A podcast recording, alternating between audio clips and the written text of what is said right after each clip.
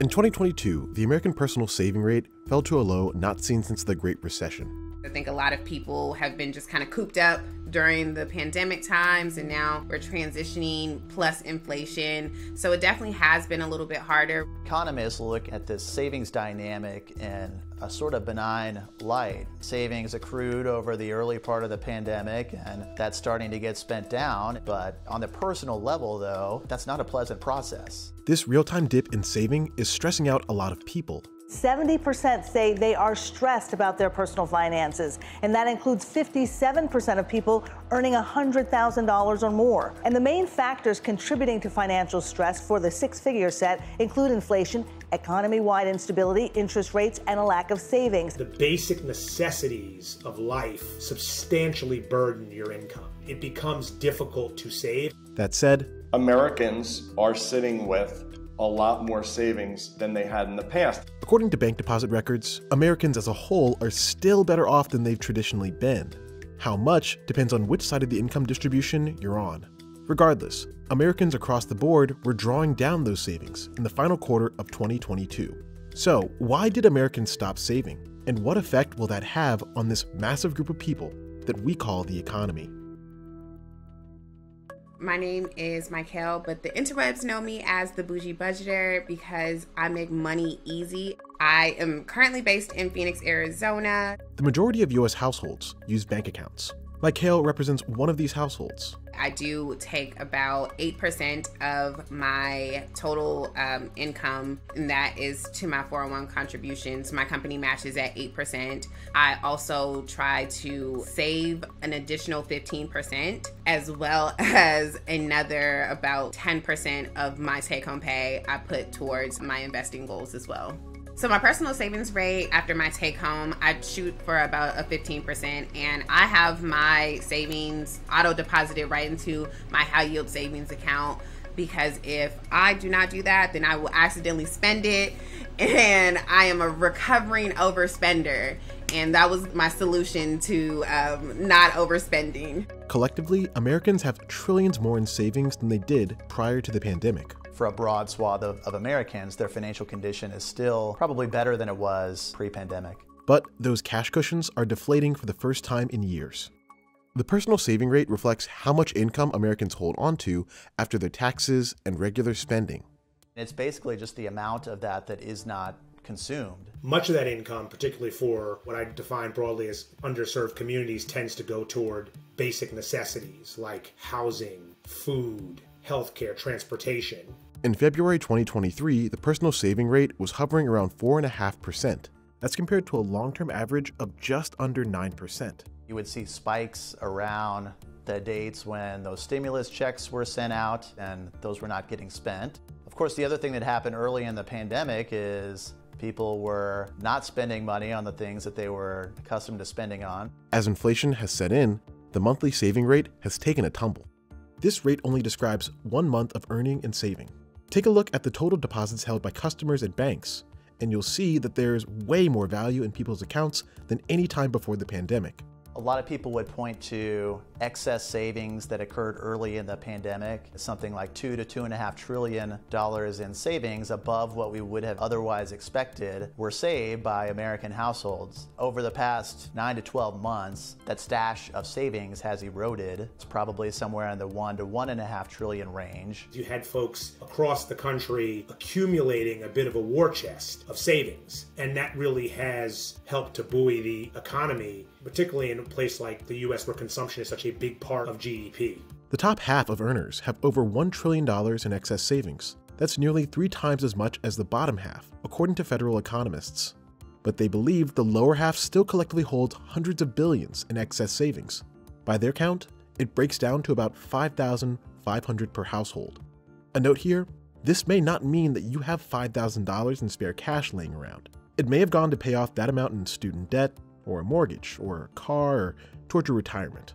37% of Americans have not touched their pandemic savings. And 45% of Americans either haven't touched it or have taken out a little bit, but the majority is intact. Only 17% of Americans have pretty much exhausted their pandemic savings. Though that cushion may be beginning to shrink. Inflation and the implications for that across categories, whether it be food, whether it be fuel, whether it be rents, you're seeing cost inflation that eats into clearly people's current income, but also to the extent they have savings, it also eats into those savings because everyday things are just more expensive. And if you think about in a pre pandemic world, a typical black family had about five days of liquid savings.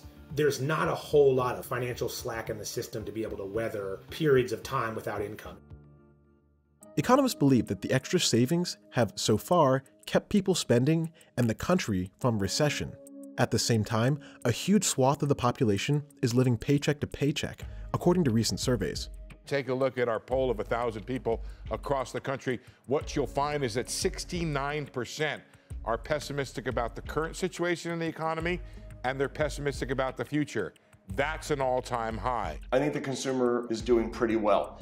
The concern I have is that the whole world is talking about this recession that we're going to have, which we were supposed to have last year, then we were supposed to have the first quarter of this year, now we're supposed to have it the second half of this year. Sometimes when you scare people enough into thinking there's going to be a recession, they will stop consuming and it can be a self fulfilling prophecy. Federal economists note that the low interest rates of recent years are backstopping many Americans. When this rate goes to zero, the cost to loan out cash declines. And you can see the effect playing out on this other chart. Personal interest payments sank below longer term trend growth. With these excess savings, the economy remains strong, but they expect those stockpiles to dwindle rapidly. These dynamics are observable around the world. Nearly all developed countries have declining household savings. Back in the States, trouble in the regional banking sector may affect the future direction of interest rates. The Fed's trying to slow down the economy. That reduction in lending by regional banks might very well do that work for them, which means that we may be near the end of interest rate hikes. The Fed's interest rate can affect how much money you make from saving. When the rate goes up, putting money away becomes more valuable.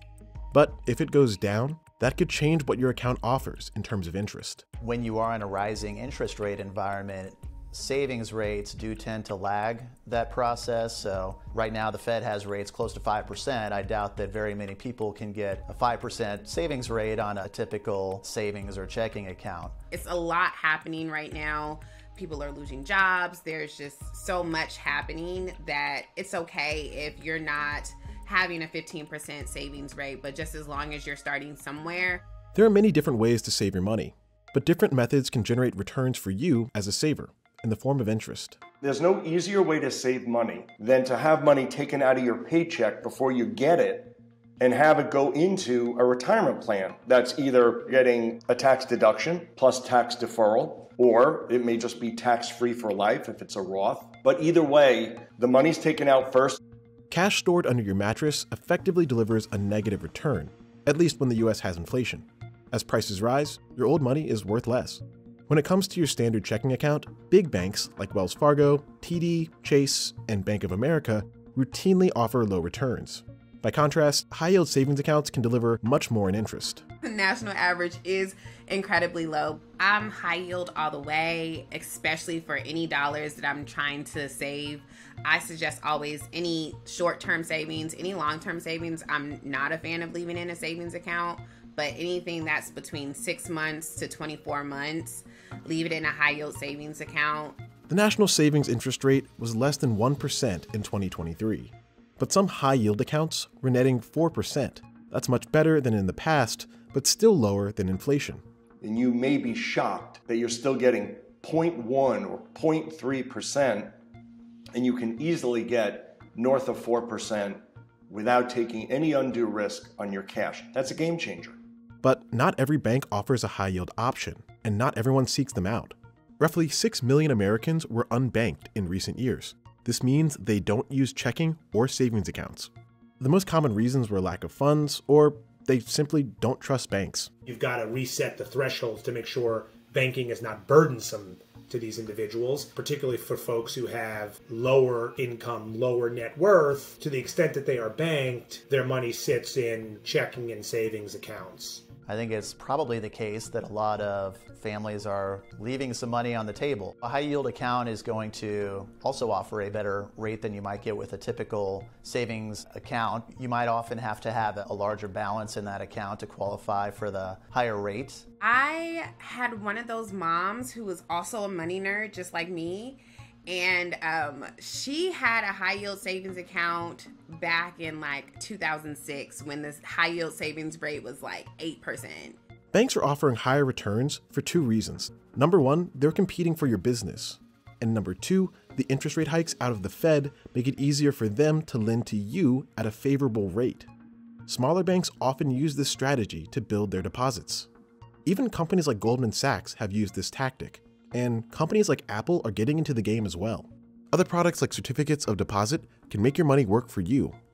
I actually got my first CD by myself without my mom. I was like, you know what? I'm probably not going to use this until I graduate and I'll let that mature. And I know that that rate is locked in, which is a lot different from a regular savings account where that rate is not locked in. A CD usually carries a higher interest rate, but it also has a fixed term. So your money's going to be uh, tied up in that product until the term ends.